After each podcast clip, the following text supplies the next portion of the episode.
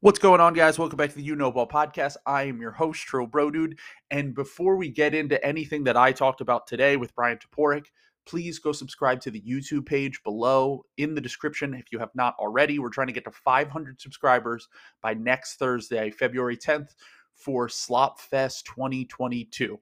All day, I'm going to be reacting, streaming for about three hours in response to what's happening at the trade deadline. So, trade rumors, trades actually going through. I'm going to have guests on. We're going to be hanging out. It's going to be a lot of fun. So, please, please, please subscribe to the YouTube page. We're trying to get to 500 subscribers before we get to the Slop Fest 2022. And like I said before, we're going to be releasing and streaming episodes early on there. I released this episode 12 hours ago on the YouTube page. So anyone who subscribes to the page has already listened to this. So you, you guys are behind. So we're going to be doing that until we hit a thousand subscribers on the YouTube page. So please go click that motherfucking subscribe button. Thank you. Other than that, had back on Bryan Toporek today. Of course, when Bryan comes on, we always talk about trade stuff. We always talk about Tyrese Maxey, it seems like. He seems to be a, a favorite topic of ours. We talked a lot about Maxey, what he means to the team, whether he's untouchable or not. The answer is yes. He I apologize for ever trying to trade Tyrese Maxey before. He is a god, king, and an emperor.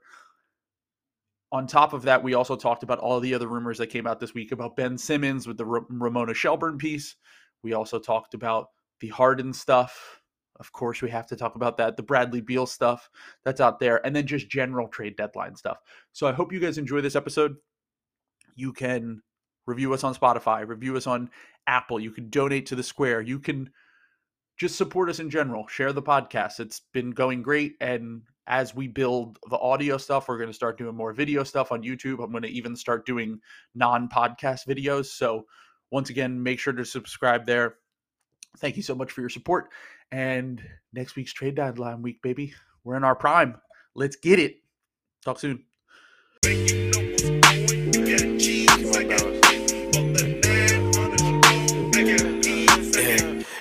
We work to work, you late to work, I holla and they send it. You know my pride was colder than Chicago in December.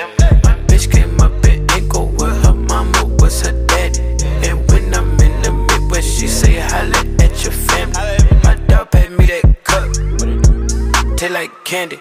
My dog out them low, ain't breaking none laws out serving all the rock. Beats outside, still fucking in the car, still flipping in the car, still shooting at the car. Little hot box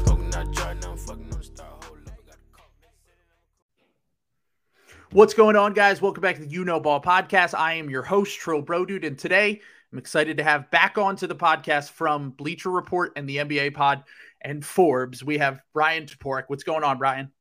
Thanks for having me back, man. We got a week to go until we're all free of this Ben Simmons stuff, right?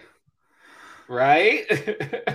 Sorry, I'm going to throw up. Actually, now Yeah. that now that you say that, I have anxiety already about all all of this. I have anxiety leading up to the trade deadline and and the anxiety of of having to deal with it for six more months. But this is what we live for, dude. It's funny because Yeah. it's like it, it, the it, it- somehow the off the court shit, the trade that the trade will it happen, won't it happen, has become just this huge shadow over the team. And we were just talking about it before, like how do you analyze a team like when you talk about net rating or being contenders or whatever when you have a max player a three-time all-star a all-defensive player sitting at home doing nothing for the team?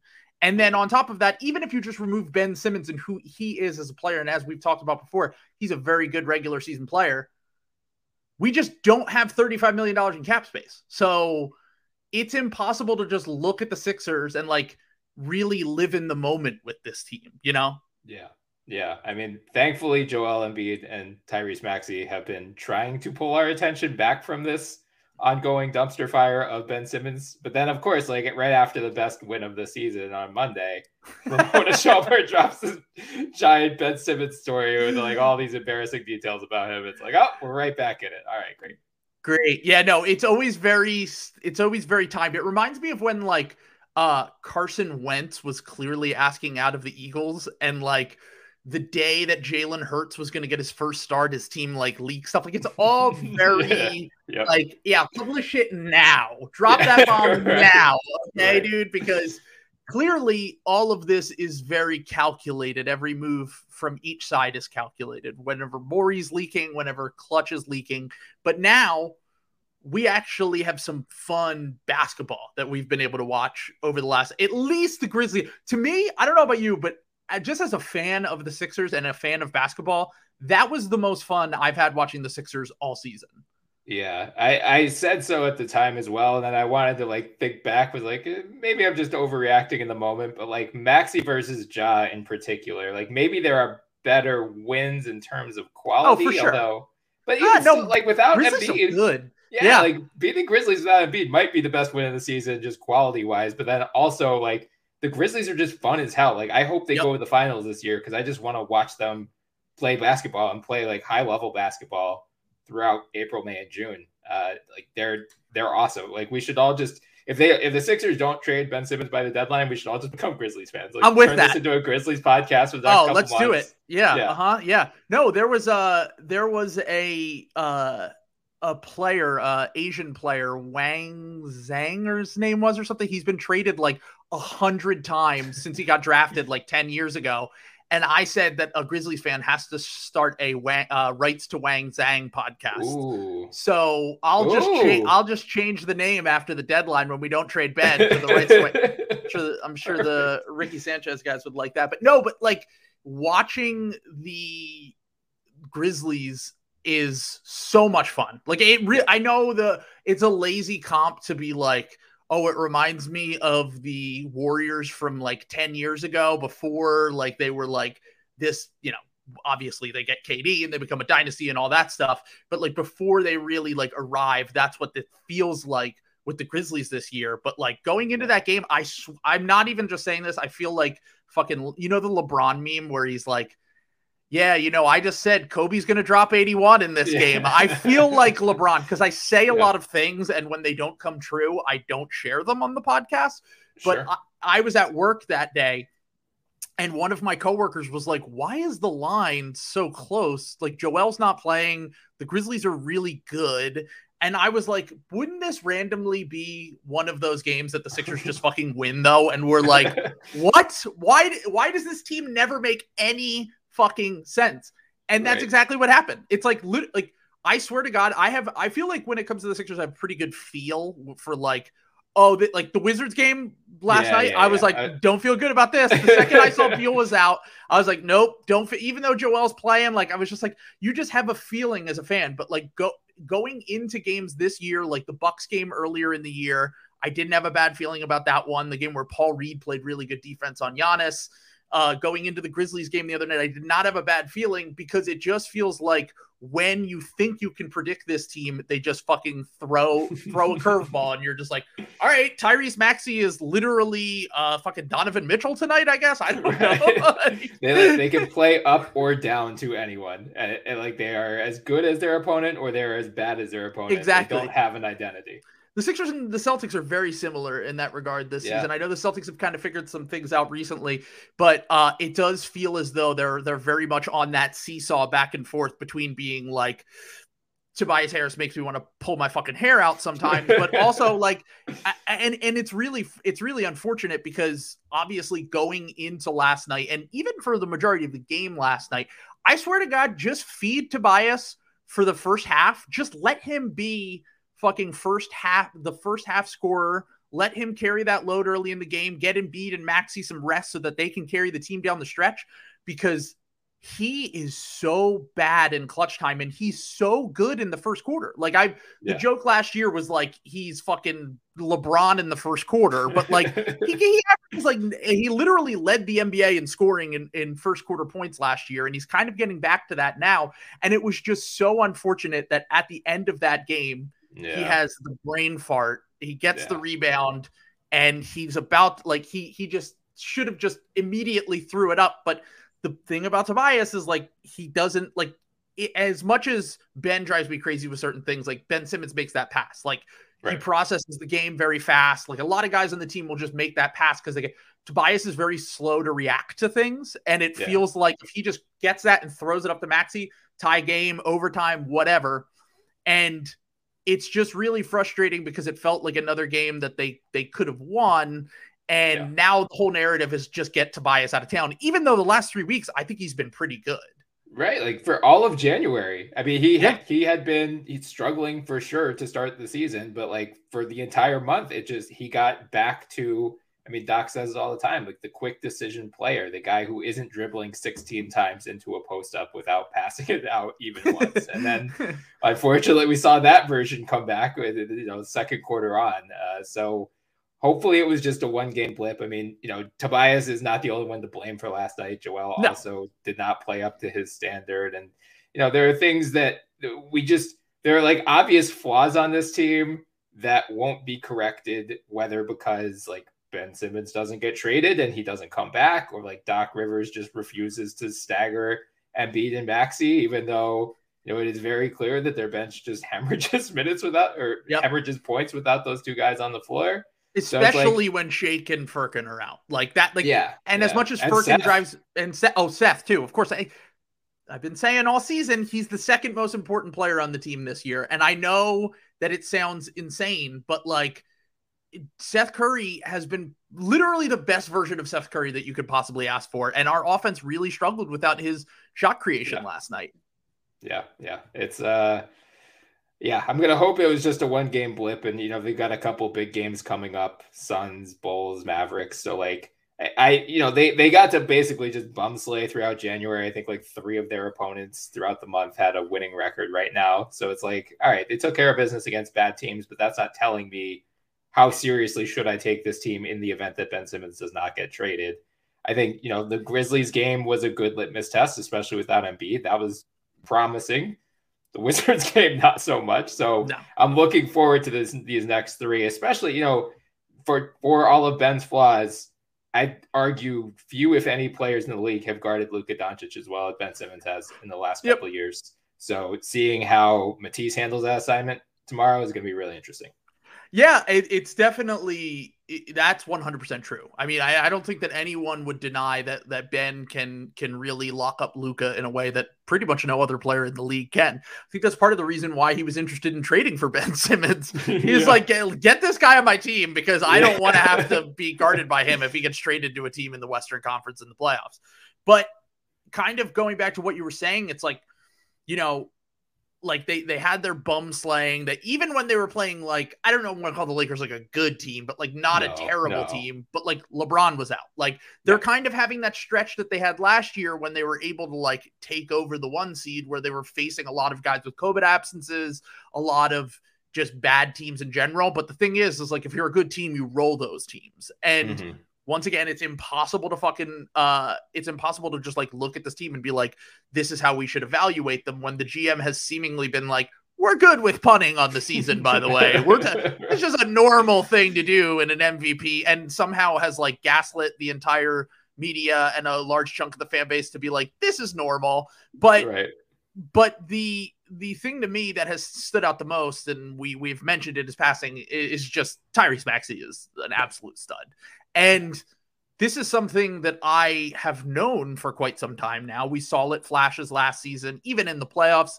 I mean, you could make the argument that the Sixers don't win game six without him. Like, even in games, like the kid is not afraid of the moment. The Kentucky mm-hmm. guard thing is real. They yeah. don't have the part of their brain that makes them fear things. They are just absolutely fearless. And the Sixers need players that are going to be there and want the ball in their hands in the moment. Getting downhill, fucking unbelievable in that in that game. And obviously, you know, I don't think he was going up against the best perimeter defenders the entire game, but at the same time, like Memphis's defense is really good. And mm. uh, a few days ago, probably about 6 or 7 days ago, or less than that, 5 days ago, when I recorded my last podcast, I talked about this idea of do you include Tyrese Maxey in a Ben Simmons trade? Because now it's got to the point where it's like Ben's value is definitely not going to just straight up, unless it's in a sign and trade and a team is mm-hmm. handcuffed. the Bradley Beal, James Harden thing, which we'll talk about in a little bit. Unless a team is like that on a straight up trade, Ben Simmons is not getting you a star back, especially before right. the deadline.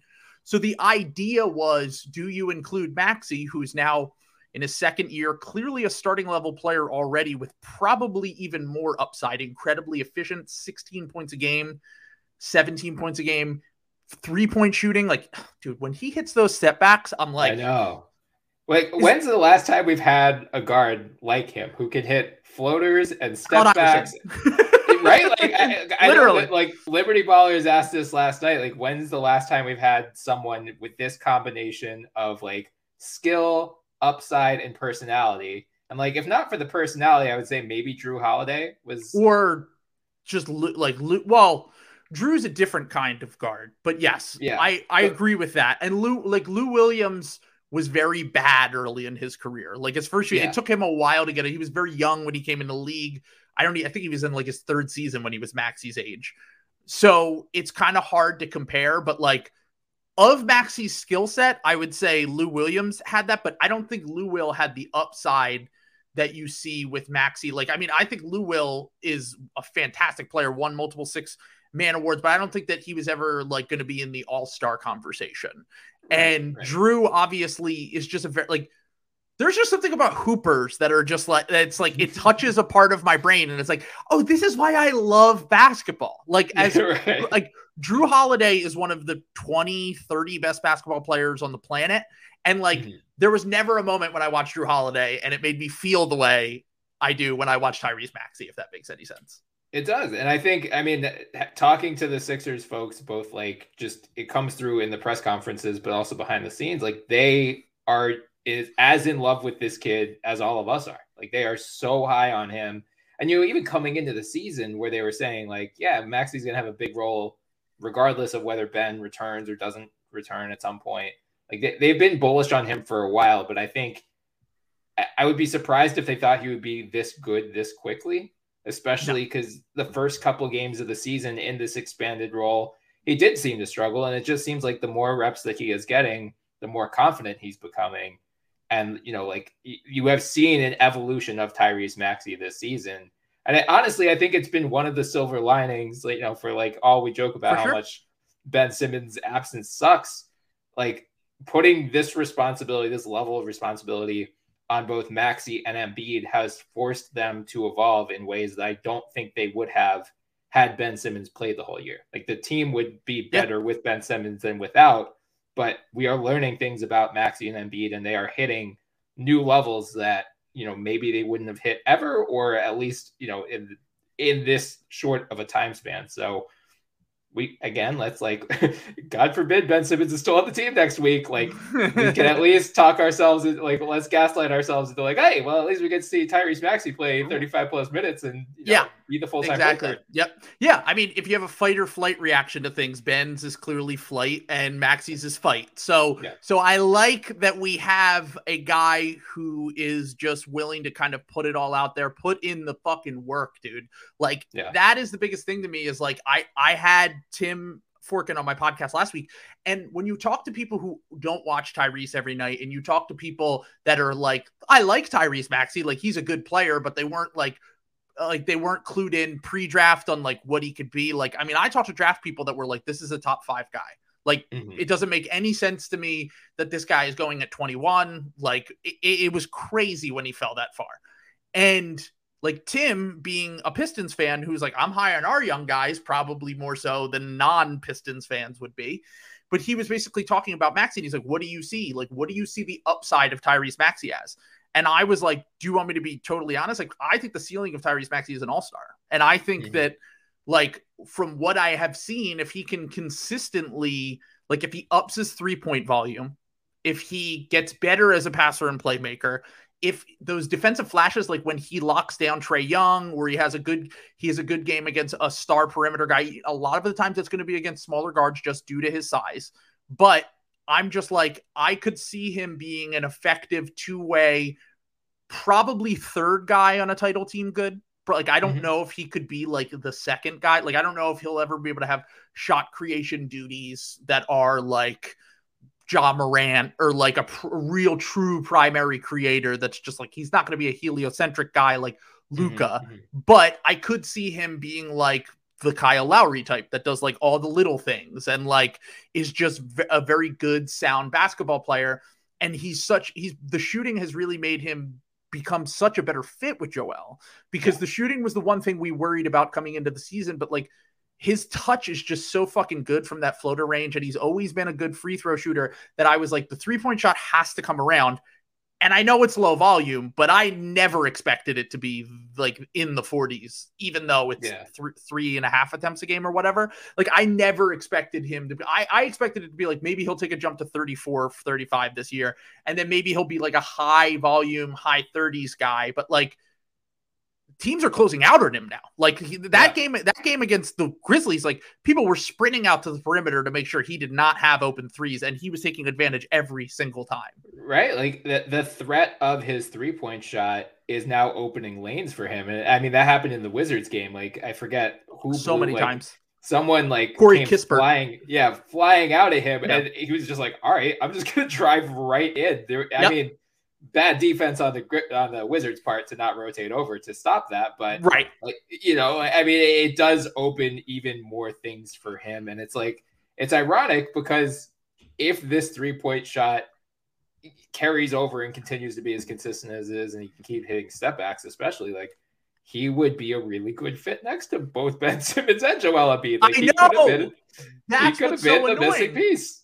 Yeah. That's what's so annoying is like I don't think that he's what we thought of for Markelle Fultz because Markelle Fultz when he was coming into the league, I know should have had a trigger warning there, but Markelle Fultz when he was coming into the league was very much like this crafty Harden, Manu Ginobili. Like I remember someone had said to me they saw a little bit of Fultz in his game, and I was like, I don't really remember what Fultz was like as a prospect. And then I reached out to my buddy Ransom on Twitter, and he was like, No, go rewatch that because Fultz was more like smooth and like like he he kind of played in slow motion, but no one could Mhm. stop him.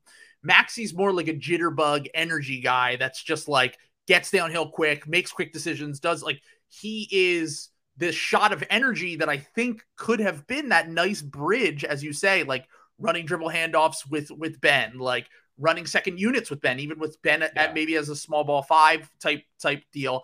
And it is frustrating that like I don't know. Do you believe the reports that Ben could come back? Because I do No. not. Like I No. don't believe him. I think that was all that was all just work from from Klutch kind of just like throwing it out there and basically being like well but that's the thing is like i, I guess i'm confused because Klutch's messaging the whole time has been he's not playing Right. but ramona's piece made it sound like he could return but like he still watches every game like what, The yeah, what does that even mean? No, Like- that, I, I don't know. That was because the entire the tone of that entire piece was like he's never playing for the Sixers. like, he's just absolute. He's like he's not playing now, and he will never be quote unquote mentally ready to play for the Sixers. Yeah. And like enough other people have reported straight from Klutch. Like Sam Amick has done it. I think Shams has done it at some point. Mhm. Like Austin Krell just had the report out the other day. He's not, no Ben's not coming back. Like he's willing to punt thirty three million dollars, or he's I mean, he's going to go to arbitration and try to win some of that money back. And I think sure. that is, you know, a storyline that's being, I don't want to say underreported because it's like no one's going to focus on it in the middle of the season, Right. but like that is the the big storyline moving forward. And that's the storyline that like not only the Sixers need to focus on, but like the entire league needs to focus on. Because if this dude wins his money back, why won't other guys do this exact same thing? Hundred percent, and I think that's a standard that Adam Silver and the owners do not want to set. Like they're No. like like they're praying in the next week that Ben Simmons gets traded because they don't Yeah. want to live in a world where that can happen. Which, I mean, I got to say it would be kind of funny to me personally because I do not care about NBA owners, but. Right. I, I would I, part of me is like I don't want Ben back because I don't see there's a few parts of this to me. It's like one, I don't want Ben back mostly because I don't want to have false hope. Because Yeah, everything we've talked about, like just now, like he would actually be a really great fit. And like this would be the best team since the Jimmy Butler Sixers. Like you would you could look at the top six to nine guys on this roster and go, they're actually kind of deep. Like they figured out Mhm. the bench issues and like the starters would have like, you know, like, you know, with Tobias' struggles this year, obviously, like you'd be a little bit concerned going into the playoffs with a broken brain Ben Simmons that is being booed every night Right. right. and uh, Tobias Harris, who has also had that stuff. But like ultimately, this team with this version of Maxey and this version of Seth, and a capable backup center in Andre Drummond, a bench shooter in Georges Niang, and probably like you only need like one of Shake Milton or Furkan Korkmaz to be playable in the playoffs if they're still on the roster. And you're like, I feel pretty good about this team, which is why I'm like, don't come back, Ben, because I can't do this to myself again because Right. I will. That's that's the worst part about all this is that I would be like, you know what, they might have it, and no, no, I'm not Yeah. doing it again. The second part of it to me that would be the most concerning is that I think that Ben Simmons is a player who completely relies on effort and energy to be an effective NBA player. He Mhm. is going to bust his ass every single night, which is why I don't think that the like as much as people were mad about Ben about the playoffs and shit, like the visceral hatred that Tobias Harris has got this year in a way is different from the Ben Simmons stuff, but it seems more universally that Sixers fans are sick of him because like Mhm. Ben, because he was drafted by the team and because he did those little things, he tried his ass off on defense. He dove for loose balls. He was like kind of an engine of an offense at one point. Like I felt like there was at least a staunch group of Ben defenders. Whereas I feel like with Tobias, there's really no defenders at all. Right. Like it's Well, just kind of like everyone's sick of him and they're like, let's just move the fuck on and get off his contract. Like yeah, I, exactly. I think yeah, it's the contract, right? Like Ben Yeah. Simmons, you could argue is slightly overpaid, but like Tobias Harris is probably earning twice as much money as he should be, and you know, Exactly, I think, yeah. I think that's the you. He's what the thirteenth highest paid player in the league this year, I think, right. and like yeah, yeah. at least Ben Simmons has made All Star teams, like has star upside, even if he's never going to achieve it because Yeah. you know whatever is holding him back. Like Tobias never had that, so that Yeah. that was a mistake from the start. Oh, not- 100%. Yeah, not everyone like- knew the second it was signed, they were like, what, what are you fucking doing?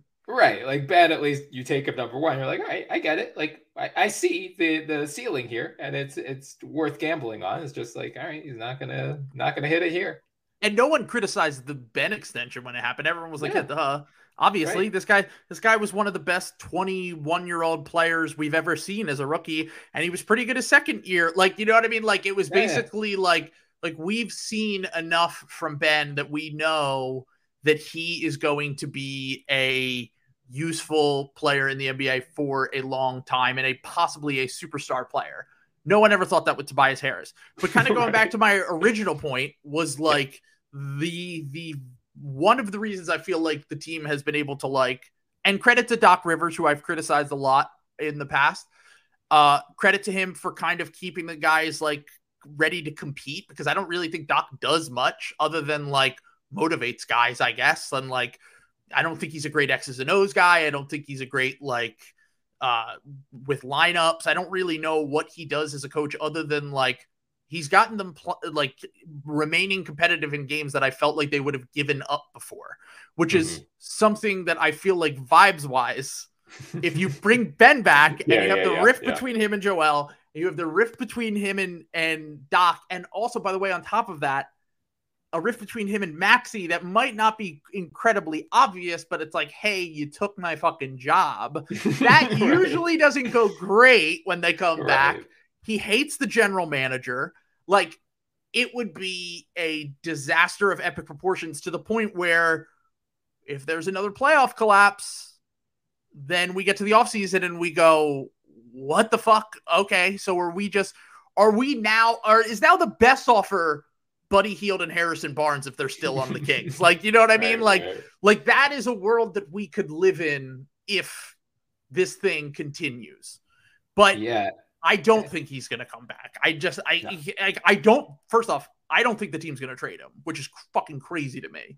But like I just I don't see a world where he's like, "You know what? Yeah, let's let's ah, I got to go support my guys that we all hate each other." Like what? right. Let, let bygones be bygones. Sorry for holding out for four months. My bad. God, yeah, there's no way. And like, honestly, I mean, it comes back to the arbitration thing. But like, if his goal is to win back some of his money, I would think holding out the entire season and saying like, look, whatever is eh, whatever like mental roadblock I have about playing in Philly, like I just absolutely cannot play here again.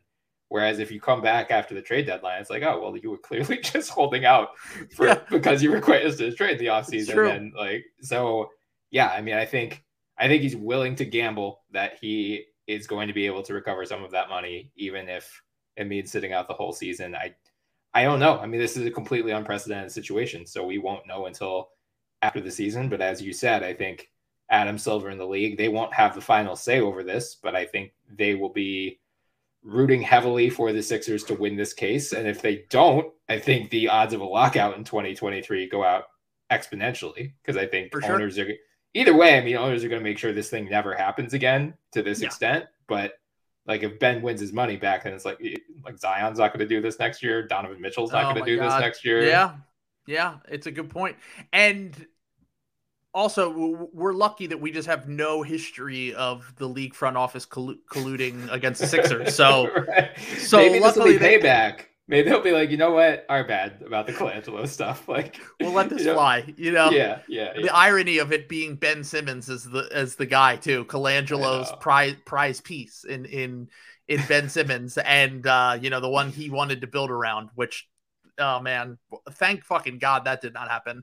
Yeah. Um, so kind of going back to the Maxey thing, and this is yeah, why yeah. I wanted to bring up Maxey in this conversation. First off, I don't know if you heard about it, but Coach Cal on yes. Angelo Cataldi today was like, they're not trading Maxey. By the way, I love Coach Cal. I think he's such a funny fucking character. Like he did this video. I don't know if you saw that video he did before the draft where he was talking about Maxey. He's like, Philadelphia, Tyrese Maxey. oh talks, yeah, yeah, yeah. He talks yeah, just like Trump. He's like low energy GMs. They're very going to be very sad, very sad. They pass on Tyrese Maxey, folks. And he just gets up there and he's like, the lying media will tell you that Tyrese Maxey is not a superstar, but he he he he's awesome. He yeah. by the way, when he when Maxey came into the draft, it reminds me a lot of. Do you remember a few years ago when there was like that documentary series that Bill Belichick and Nick Saban did for HBO, I believe it was, and they talked about like coaching secrets and stuff with each other. Oh. And I, one of I the don't things, remember that, but I feel like I should lie and say that I did. Yeah, yeah, HBO is, no one, no one will know. it might have been on ESPN or something. I can't remember. Okay. Oh yeah, hopefully, like if it's HBO, I should know about it because they're under the Warner Media umbrella. So I hope it was. ESPN oh fuck yeah, no, we don't want to get yeah. you fired. Yeah, yeah, no, it's trash if it's on ESPN unless yeah. you want to hire either of us in the future. In right. that case, it was great. But awesome um, but the uh in this documentary, basically Nick Saban said to Bill Belichick, he's like, Well, what happens when you're going into a draft? Like, what do you think about? And he's like, Well, I just like I call you when I want to know about a player. And there and every and he's like, no other coach in the NFL does that. No other GM really? in the NFL does that. He's like, you're the only one who picks up the phone and says, can I call Nick Saban and ask him what he thinks of a player before he drafts him? And he's like, that's why the pipeline from Alabama to New England has been so successful because these are guys that are getting cosigns from Nick Saban being like hard worker, good guy, he's going to be great for your system, blah blah blah. Coach Cal is like out there saying like this is Jamal Murray again. This is mm-hmm. Shai mm-hmm. Gilgeous-Alexander again. Like you and him and Doc are friends. So he was like, you know, I love Doc. He's Doc Rivers. You're gonna love him. He's a point guard. Da da da. Blah blah blah. But he said on the radio show today, he was like, Doc told me they're they're not. And by the way, Doc could just be lying to Cal. Yeah, like, yeah, yeah. People yeah. say shit. He's like, I probably shouldn't even say this, but like they're not trading Tyrese in a Ben Simmons trade because they just believe too much in him. And yeah. my thought is that's all great and dandy until you get to the point where a player becomes available that's good enough and do you go shit maybe we have to make a move that moves maxey so so i guess what what would be the dividing line for you? Like what level of player would you need to get back in order to include tyrese maxey in a ben simmons trade? Yeah man that's tough because my first inclination is like i don't think like the only player who is completely untouchable on this team is joel Embiid. i love maxey i love love love maxey but like he's not at that level yet so my first inclination would be rather than try to package him in a Ben Simmons deal, like he's how I would try to get off the Tobias Harris contract.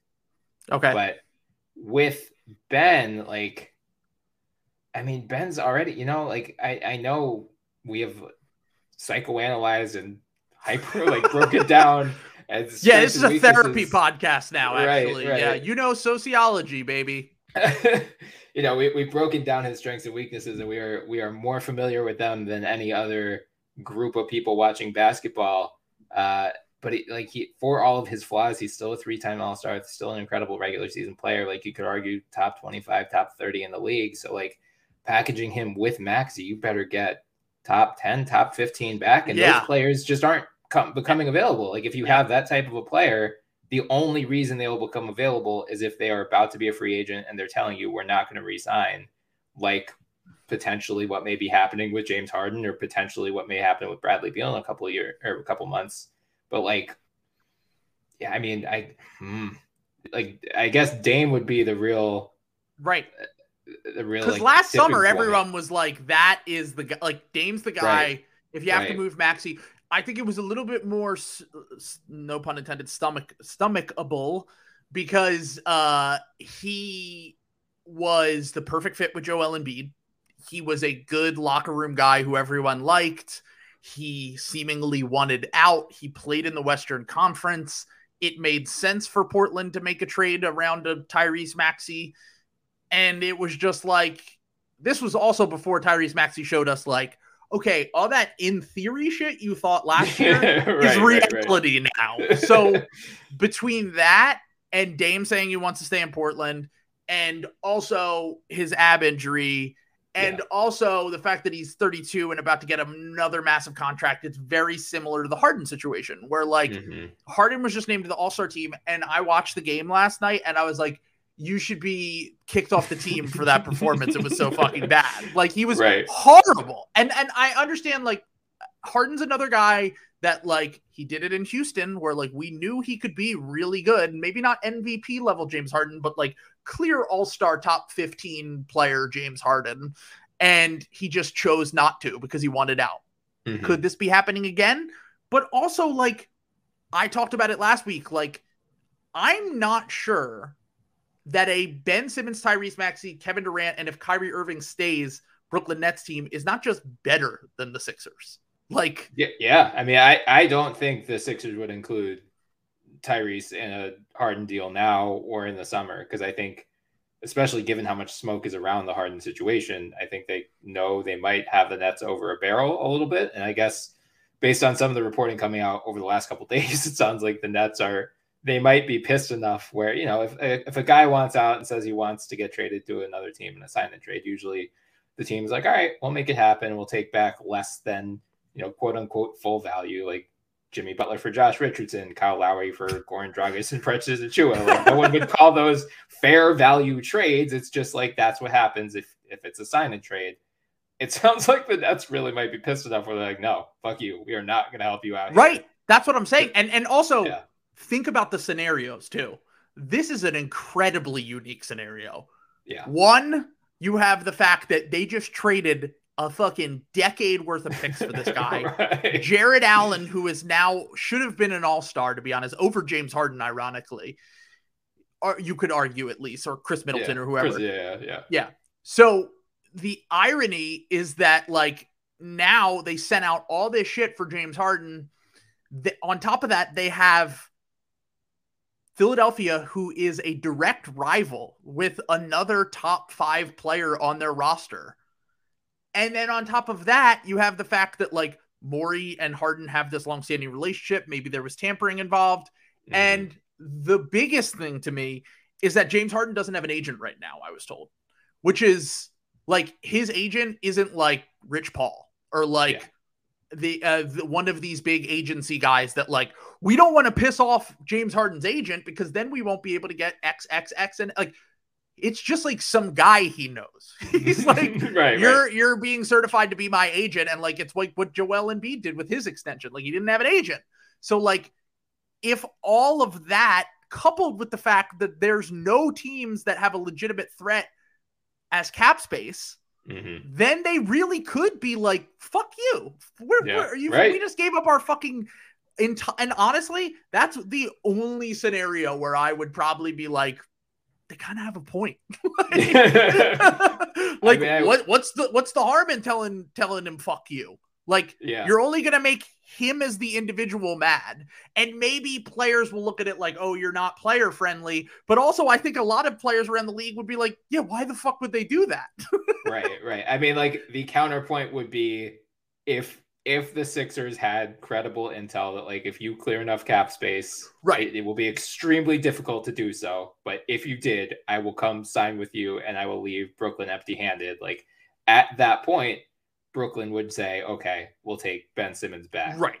Yeah. Just and James that would have to be like, we're taking all the shit we're gonna send you, Right. and we're gonna send it to Detroit, and we're gonna Yeah. send it to San Antonio. And that might be hard to figure out, but if there's one person insane enough in the NBA to not only figure this shit out, but also gut his entire team except for Joel Embiid, James Harden, and possibly Tyrese Maxey, it's Daryl Morey.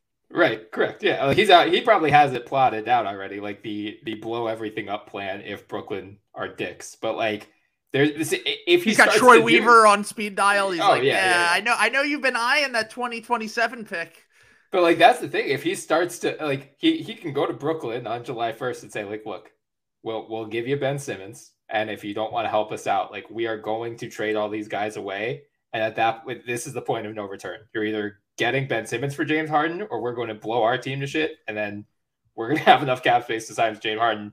You're not gonna get anything for him, and you're not gonna have any good way to replace him. So take your pick. Like it is, if we think like the game of chicken between the Sixers and Ben Simmons is intense, Yeah. like what Philly and Brooklyn might do this summer is that on steroids. Yeah, I mean, Daryl Morey is just announcing to the league how s- a sick individual he is right now. Like, just right. total, like, it's driving me insane every day. But, like, but I still haven't heard a good argument as to why. And this is something Zach Lowe brought up in his podcast, Yeah. which is I have not heard a good argument. And I've been saying this since all the rumors started coming out again.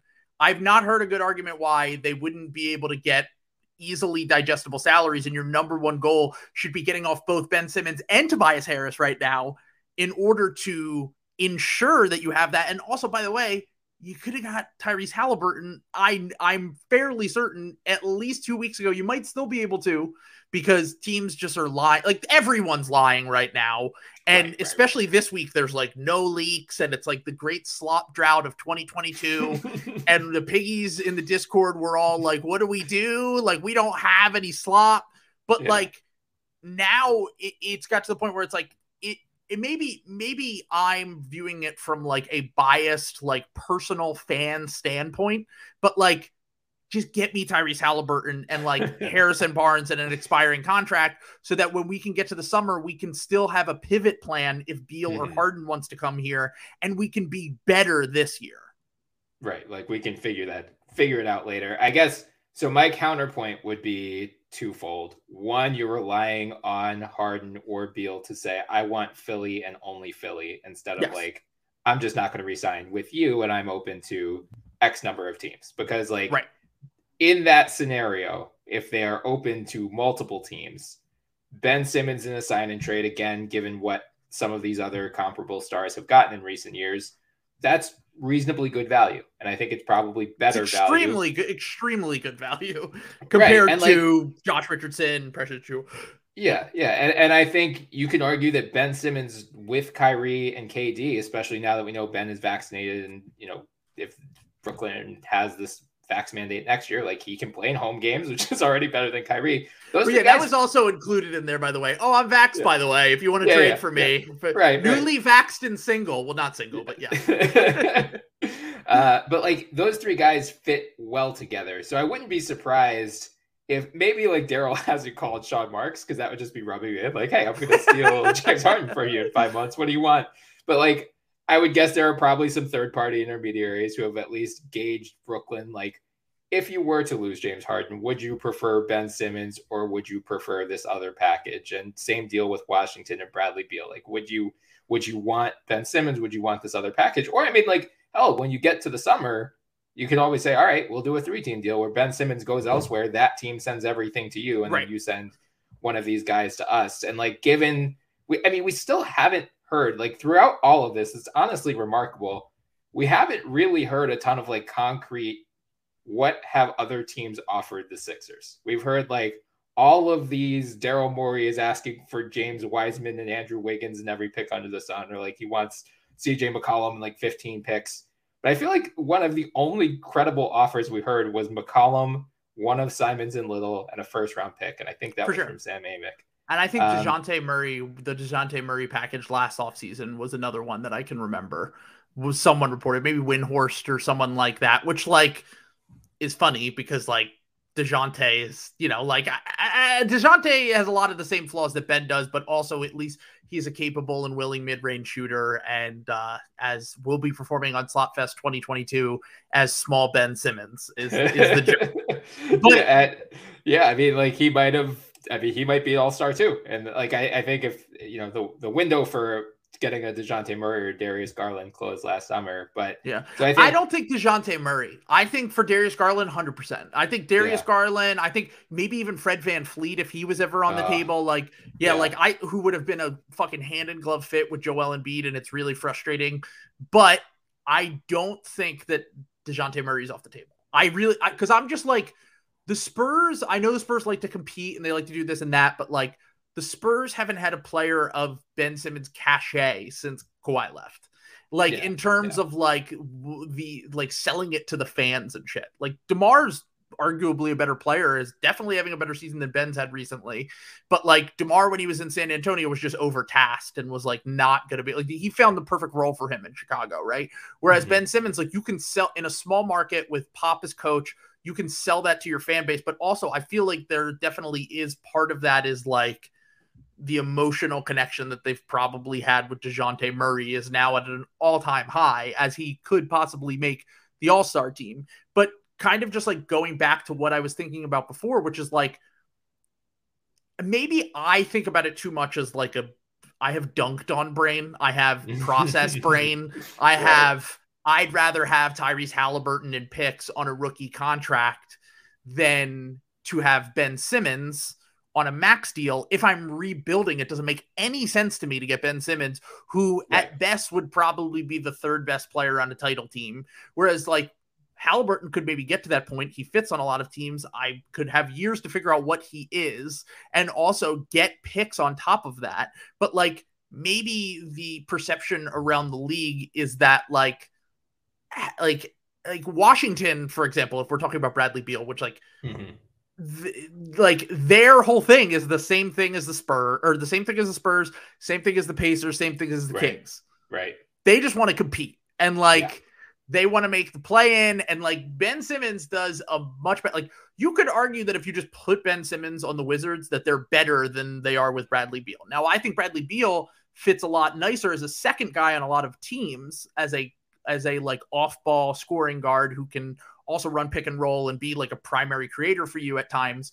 But I think from like a hey, we want to win 40 games and make the plan, like Ben Simmons would be a fantastic option, whereas Tyrese Halliburton is probably quite a ways away from that. And Ted Leonsis Mhm. just has terminal, as they called it in Jake Fisher's article, playoff contender status. Per- perennial, Perennial, playoff contender. yes. Yes, yes, perennial playoff contender, which is a new term that has been created by Jake, and I appreciate it because I might have to make shirts uh, yes. that say that. Uh, but but kind of just like going back to my point, like I think that we as like salary cap trade sickos yeah, are po- probably thinking differently than a lot of owners and GMs.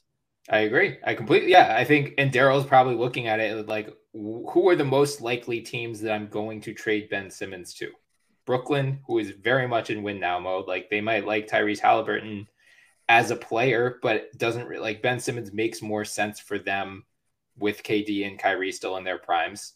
Washington, for all the reasons you just brought up. Portland, I mean, Joe Cronin, their interim GM, just spoke with, I think it was Mark Medina of NBA.com today. And he's like, we're not going to rebuild. We're just going to like shuffle some stuff around. We're going to retool. It's like all of these teams in small markets don't have the stomach, except for OKC, to their credit.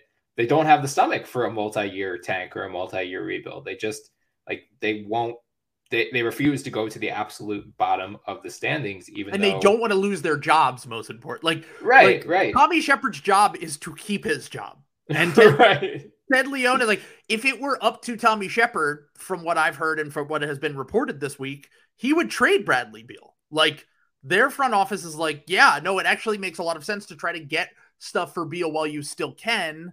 And they might have even done it before, but like if ownership is telling you something else, then you're like, well, what the, what the fuck am I gonna like? I don't have job security. I'm just like, yeah, you just got an extension and stuff, but like, Giannis could be fired at any moment. Like, right. Presti got his fucking rep from the KD, Harden, Russ years, and he's fucking golden in Oklahoma City until that owner dies.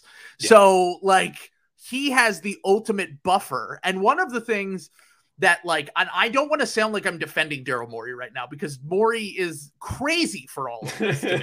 He's fucking out of his mind to not trade Ben Simmons by the deadline.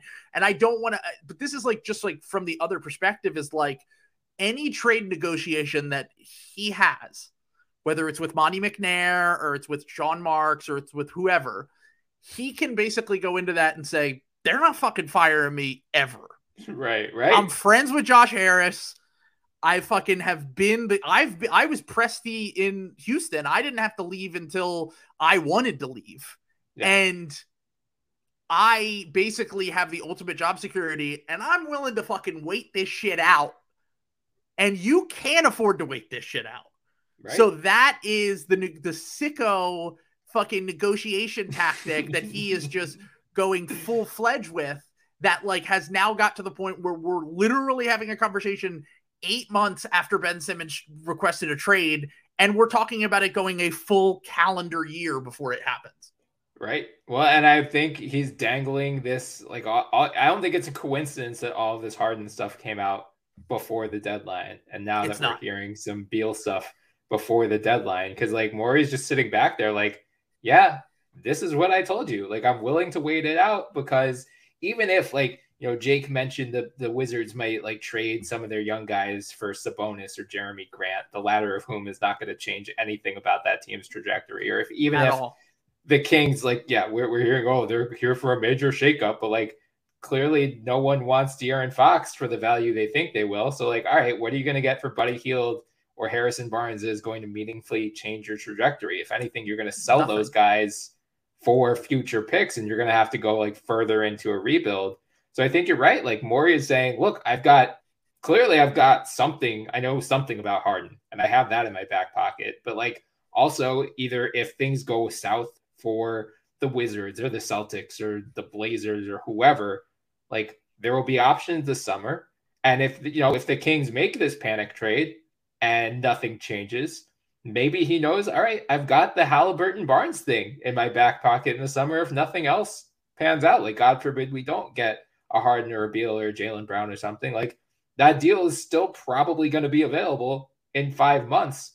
But why don't I take these home run swings now that aren't available to me until the offseason? Like I'm going to shoot for the moon. And then if and if we get to that point and we don't actually hit it, all right, then we'll take the safe double, safe triple. It's just sick. It's just sick in the head. It's it's yeah. there's no other way to describe it. It's like it's some fucking puppet master like fucking fan fiction that he wrote a musical that he's like, oh, this is gonna be like it's gonna be about this this fucking brilliant but evil GM who yeah. you know controls the trade market and he just fucking pulls all the like it's crazy like and to do this in the middle of like and I've gone back and forth on like the Joel Embiid prime versus like the Joel Embiid MVP prime season mm-hmm. but like I've said this before. My thing is, is like it's not a failure if you don't win the title. It's a failure if you don't give yourself the opportunity to compete for a title because you never know what can fucking happen. And that's what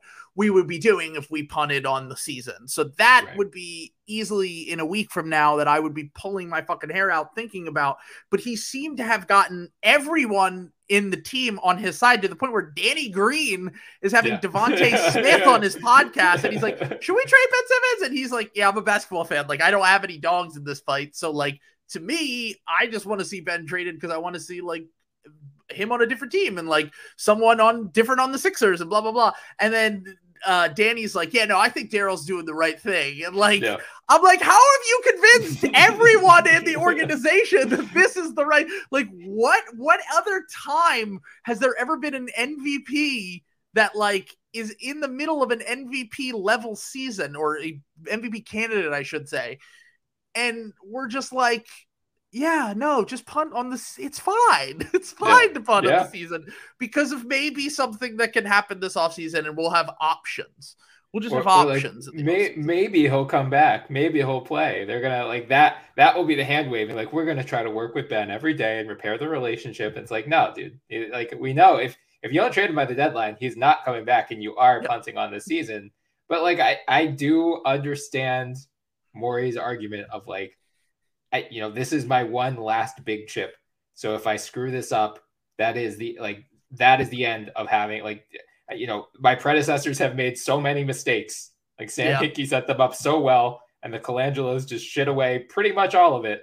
Like this is my one last chance to get this thing right. Yeah, Ned Cohen so, and Alex Rucker are part of the Colangelo family, by the way, just in case right. you didn't. right, right, right. The lost uh, Colangelo brothers. Yeah, and and kind of going back to that is like a part of me thinks that Morey never believed in this team last year. Yeah. Because I don't think that he I think he would have overpaid for Kyle Lowry if he thought that Kyle Lowry moved their championship odds up enough. And he just wanted to see what Ben Simmons and Tobias Harris look like as the second and third guys on a playoff team. And that did not go great, if you remember correctly. No, it no, it did not.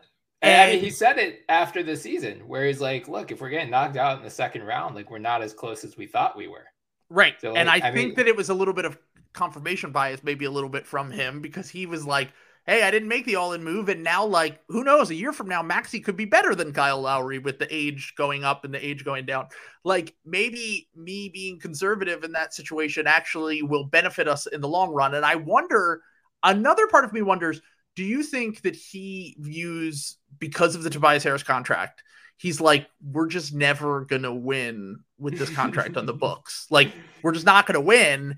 And like, I wasn't able to move it last off season, which like they can say they didn't try to. They fucking did. They're they've sure. been like they try. I'm guarantee you, Daryl Morey was making phone calls trying to fucking move that contract.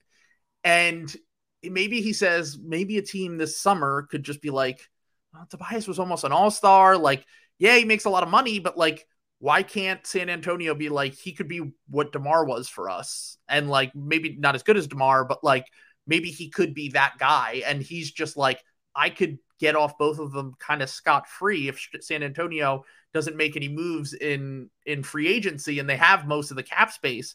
And then I can just rebuild the entire team around fake or just fake made up star player in my brain and Joel Embiid and possibly Tyrese Maxey.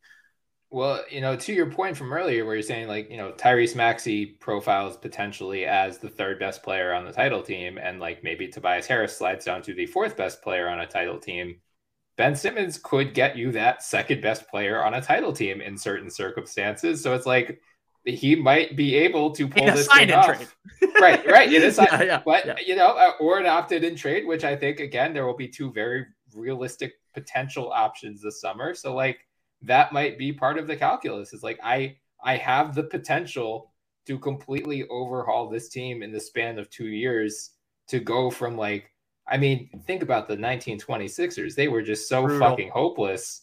Yeah. And like to to be at this point where like we are one piece away from like we could be the favorites in the East next season if he pulls this thing off. It's just no, he has to actually pull this thing off. No, that's, exactly. That's a, that, that's a that's the biggest part of it is that we're right. sitting here like he could though, and it's like, well, I've been right, doing this right. for fucking two years now, even though it hasn't been technically two calendar years, two seasons of like, when is he gonna make his move? And it's just like, you ever see that meme? And it's like, my guy's just been standing here for 60 minutes and he's frozen, and it's Morey like this. Like, that's what it feels like to me. It's like he's just like frozen in time, like I will not make a move unless it's the perfect time because right. he's shown in the past that he's willing to throw every late first round pick, everything at the wall to try to make a contender happen. But he clearly doesn't seem like that is what he sees right now. And and it just feels like once again losing my mind, not thinking straight that like he just never has truly believed in anyone on this team except for Embiid and now maybe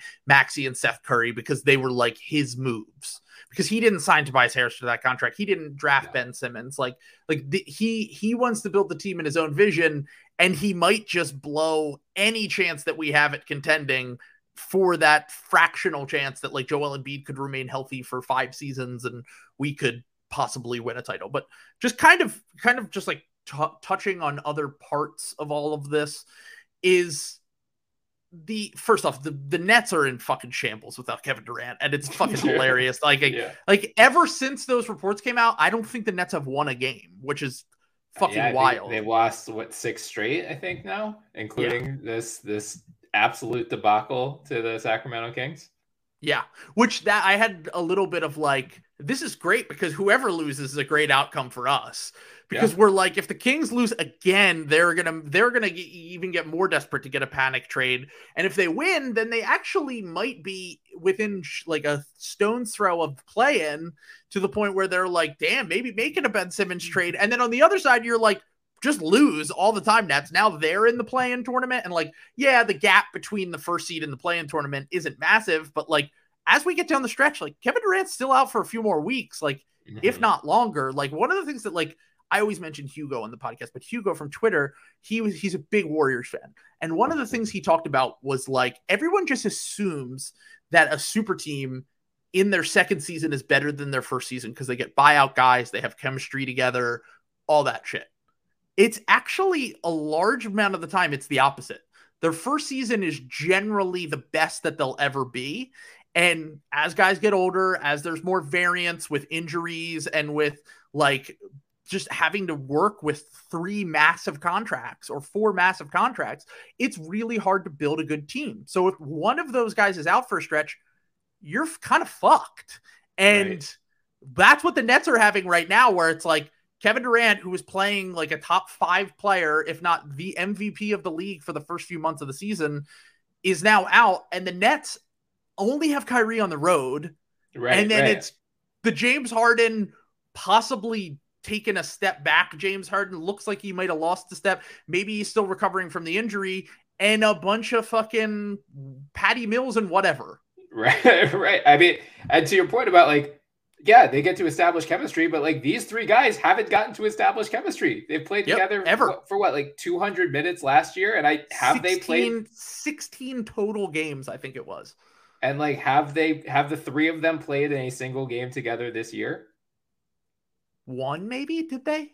One or two? I, I honestly don't even remember. Or I guess can't yeah, the Bulls either. game, the Bulls game. Yeah. I think all three of them did, but like yeah. you know they, they've played probably realistically 400 minutes together over these two seasons now like they they have no chemistry because they haven't played together and even when kd comes back they're still not going to have the opportunity to develop develop that Yep. because Kyrie refuses to get vaccinated so he still can't play at home like It's it's crazy. It's like Yeah. you could you could get in the second season of this team, we could be going into the playoffs with them having played like 20 total games together, which is if that, like I don't even Right. fucking know. Like I had my my buddy from Twitter who's a Nets fan, like in our group DM saying today, he's like, we miss our shooters because like Joe Harris is out. Kevin Durant obviously is one of the greatest shooters of all time, but he was just speaking generally. He's like, no, like last season we had Landry Shamet and Tyler Mhm. Johnson and Jeff Green, and I'm like, if that's what you're worried about, you're fucked. If you're Yeah, worried right. about Landry Shamet and Tyler Johnson, who were like 10th men on great teams, like your problems are running deeper than you are admitting right now. And it feels, and this is something that Sam Sheehan brought up on the Trade Machine War Crime episode, which is it feels a lot like the Celtics in the last Kyrie there, year there yeah where it's Yeah. like people are really coping about like Kyrie, like Kyrie was being mopey and not playing like he usually was. The vibes were all off. Guy, when guys were injured, the team looked bad. When they got into the playoffs, like they had their moments because they were just really talented, but like ultimately the Bucks ran them off the floor, and it just feels like this whole thing is just about to collapse in on itself. Yeah, I think it's just a matter of like trying to recalibrate expectations from the preseason, from the offseason when they were the clear title favorites according to Or like every major season. sports book. Yeah, and like yeah, I mean right, they're one KD shoe size away from going you know beating the eventual champions despite not having Harden and Ir- Irving for part of that series. So like we saw last year that you know those three guys didn't need to play together all that much and they were still that good but as you said their depth has dropped off there's you know the report just came out tonight that joe harris might need another procedure on his ankle so like we Oh. don't know I didn't even see that. Yeah, we don't know like if or when Joe Harris is coming back this year. Like you, you might say like we miss Joe Harris. It's like all right, see you in 2022, 23. Like you might not have him at some tra- point. Like, are, do they have to consider trading him? Because if if the if they think that there's a chance that Harden leaves, and you're just leaving all of that salary and that roster spot up to chance, you're not going to go all in and be like, we'll attach a pick and a young guy to Joe Harris and see if we can get back like. I mean, this would be funny, but like Caris LeVert or like some like someone yeah. like someone who can be a good rotational player, Eric Gordon, like, you know what I mean? Like, do they even have a pick to attach at this point? I well, guess maybe not a pick, one. but like, I mean, Houston would probably take one of their young guys that like Cam Thomas. Oh no, but here's the thing: I keep doing this with Houston, but then I remembered they had like four first round picks this past draft, and they passed on literally every guy that Kessler Edwards, Sharpe, uh Cam Thomas, like they passed on all of the guys that the Nets drafted, all the Jaden Springer for the Sixers, like like they passed like they could have had those guys if they wanted, and maybe they're just not very interested in those prospects. Like maybe Nicolas Claxton, maybe they like him. I don't know. Mm-hmm. I'm just trying to think like if you're just gonna let that salary die on your on, on your books and you're this could be your last shot at a title with this core what do you like you have to go all in right? Yeah i just looked they can offer uh a 2026 second round pick and 2028 first and second round picks. And then they have a 2023 second round swap coming in the least favorable of their own pick atlanta or charlotte. And that is it. So that is all that they could offer. Not great. And and no. maybe they're saying to themselves this team ain't fucking good enough anyway. Like, like if Harden yeah. really is this, and we don't have Kyrie for the home games in the playoffs, and like Durant isn't 100% healthy, like maybe they're saying to themselves, like maybe we should be a little bit cautious. But like, I guess it's kind of like the Lakers situation where like they're like, well, we have THT Kendrick not in a first round pick. Does anyone want it? But the difference is that Joe Harris is like a good starting level NBA player, and every right. team could use shooting. Like every yeah. team could use like I don't think that Sacramento could do it, but like you could trade for Harrison Barnes. Like, you know what I mean? Like there are players at this deadline that could theoretically get you like Robert Covington or I don't know. Like you just gotta you gotta try to get someone in that spot if Joe Harris isn't gonna play. Yeah, I was. Uh, I think it's not going to work by like two hundred thousand dollars. But you're right. Like some team should be interested if the Nets are just trying to like dump him or yeah, yeah, I don't think it works. The, like the Pelicans have a $17.1 million trade exception that they could take Joe Harris Close. into, but Joe Harris is at 17.4, so that won't work. And like, I guess they could do like Josh Hart and any of, you know, whoever right. uh, for Joe Harris, and that would work money wise. And, you know, Josh Hart's non guaranteed after this year, so I would do that if I were the Pelicans. I would do that if I were the Nets, just to have like yeah. a guy and like Josh Hart's a good defender, good rebounder, like pretty good role player. Like like those are the kind of moves that like I think that like a team that is doing like a reset like Portland should be looking into. It's like yeah. we're not going to re-sign Robert Covington anyway.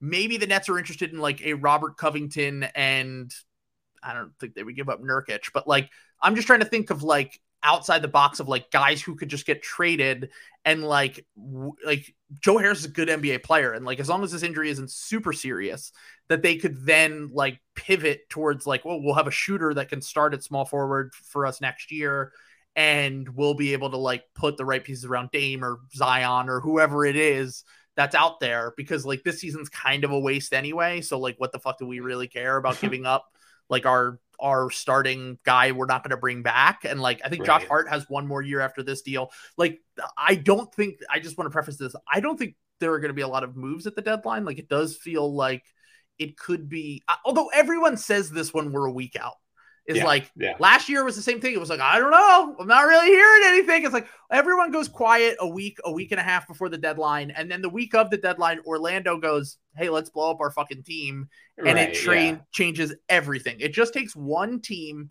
And I do just generally think like I think that when it comes to GMs now, like they all have, and someone said this in the Discord earlier when I brought up this idea of GMs being too conservative and worrying about their job security too much is like it's kind of like Silicon Valley brain, like venture capital brain. Like Mhm. they don't want to take massive risks because if they miss on that risk, they're fucked. So Yeah. like they are willing to take the safer route and like it's the reason why like Monte McNair has not made a real trade in two seasons. Like Right. his biggest acquisition was like Tristan Thompson.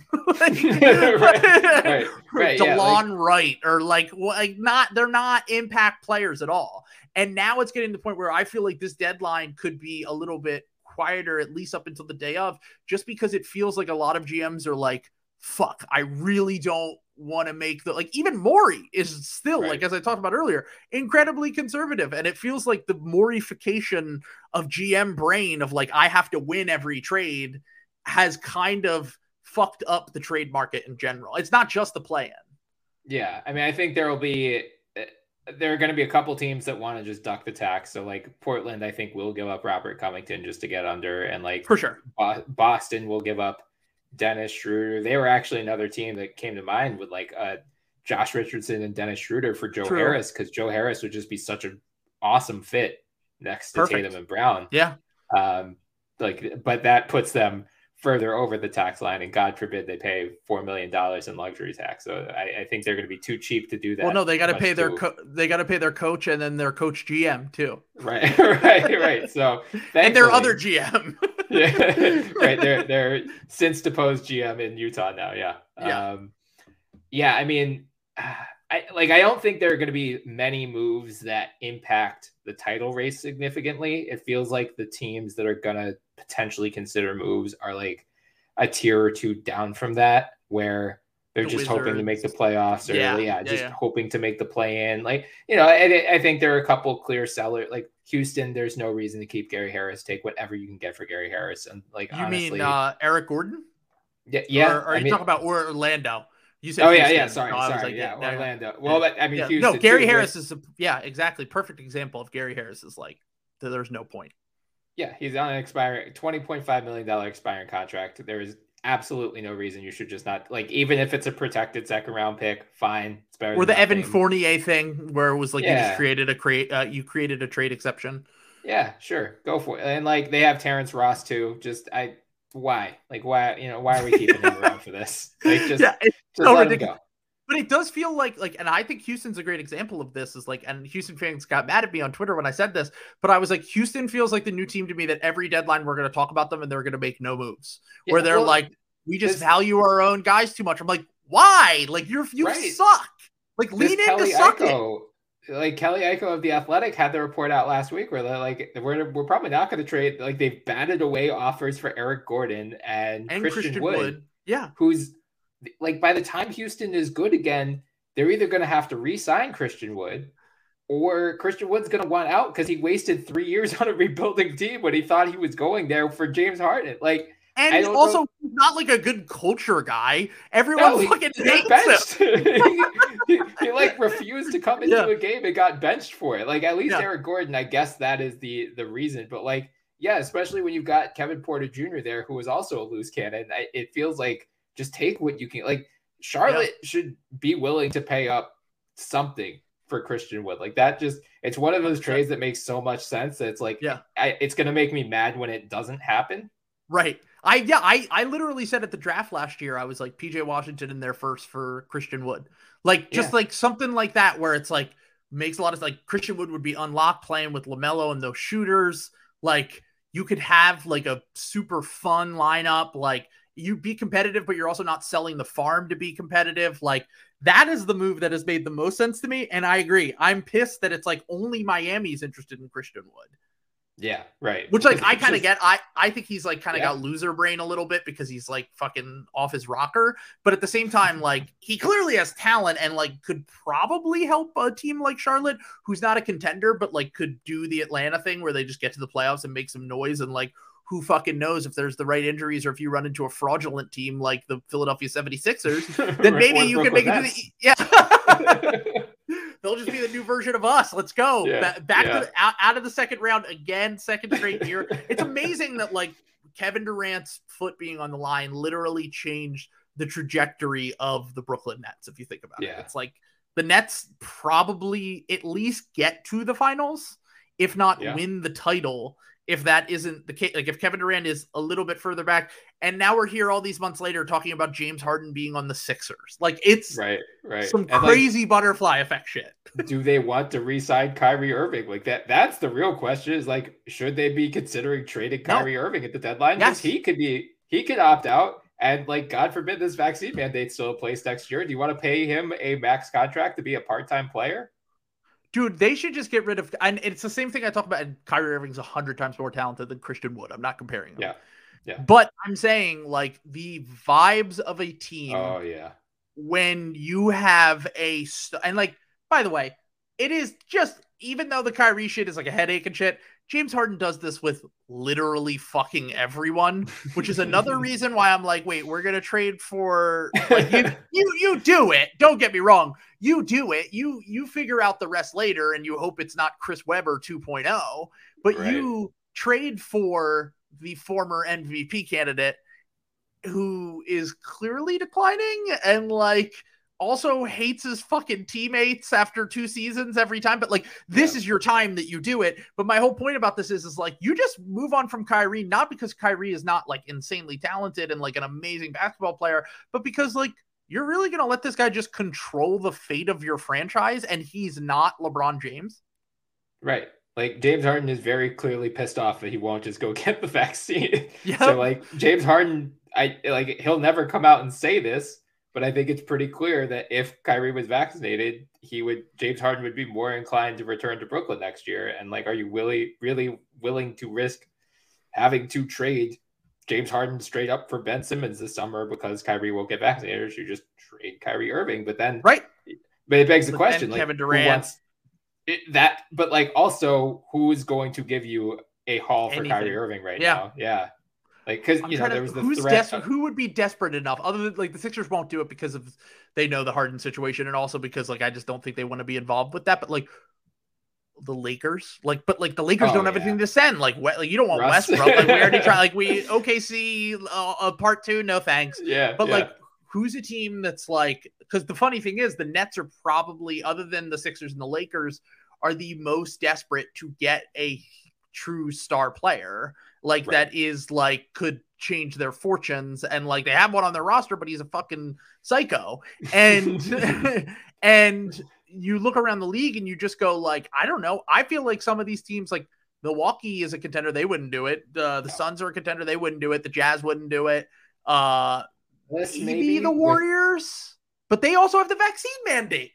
yeah, no, I I- like Dallas would probably Dallas. give up Kristaps for him, But like, but that's just trying to get off a potentially bad contract too. yeah, is he hurt again? Because he, I heard he was Yeah. playing well. Yeah, He's, I mean, he's out. Well, I know he's he's out for cooked. tomorrow at least. Yeah. he's cooked, dude. I mean, yeah. like he's he's been very good this year. I've heard, but like I don't watch a ton of Mavericks teams, especially when Luka doesn't play. But Yeah. like, it's one of those situations where you look around the league and you're just like. And like I even thought about like this would be some shit that Masai would pull, but they can't trade for him because of their fucking rules. like Right, Canada, like like he, he is such a unique. uh, You want to talk about like the James Harden situation being unique? Kyrie Irving is the most unique situation that we've ever had, like in NBA history, other than maybe what's happening with Ben Simmons right now. And so it's just like fucking like it's a it's a thing that you cannot solve. But Yeah. kind of just like going back to all this is like so you mentioned like the Celtics and like all these teams that like might be be making like tax whatever moves. The Mhm. Wizards, like, I think that if any team is going to trade for Sabonis, it's going to be the Wizards. Yeah. And do you see any sort of deal that Indiana would possibly make with the Wizards? Because I've been thinking about it and I'm like, I said earlier to my friend who's a Wizards fan, I was like, well, you could do Gafford. And he's like, Gafford's not tradable. Apparently, he just extended and he cannot be traded. right. So I'm Yeah. like, okay. So you can't trade Gafford, who would be like, because they said a Vooch like package is what they want, which was Wendell Yeah. Carter Jr. next year's first, and then a first in a few years from now. And you're like, all right, well, I can't get Gafford. I don't want Montrez Harrell. He doesn't do anything for me. Thomas Bryant is just coming off a torn ACL. Like they're gonna want to send back one of their bigs and maybe one of their wings. Like, does Kyle Kuzma do anything for you if you're them? Like, they want to stay competitive. And like, by the way, the Wizards can't trade a first round pick unless Right. they remove protections for the next eight seasons because Yeah, they yeah. they have one of those crazy like if it converts it's lottery protected from they sent out in the wall trade lottery protected then it's top five protected whatever. And Presti's probably sitting there like another pick for my collection possibly. I mean, or just like I'm sure he would happily just take remove the protection. Like uh, yeah. I'll do it, but you have to remove the protections entirely. Like yeah that well that would be the thing right? Because they have to remove it in order to trade for like you can't trade any picks if you don't remove all protections right I think they can do 2028 because it's protected. So it's lottery protected in 23, top 12 and 24, top 10 and 25, and top 8 and 26. So I think Right. they could do 28 and then they can do pick swaps in uh, uh you know the other years. But yeah, like you would have to and then at that point you're like, well shit, I hope Bradley Beal stays this summer because otherwise we just gave away an unprotected first round pick. And if he just walks in free agency, however unlikely that may be, yeah uh, like that that could be a top five pick going to OKC. Yeah, that's what I'm thinking is like if you were to get, and I thought about this too with the Sabonis and Beal thing, is like if you got Sabonis and you got Beal, then that would definitely be like the best two you can put together in as of the Washington Wizards, right?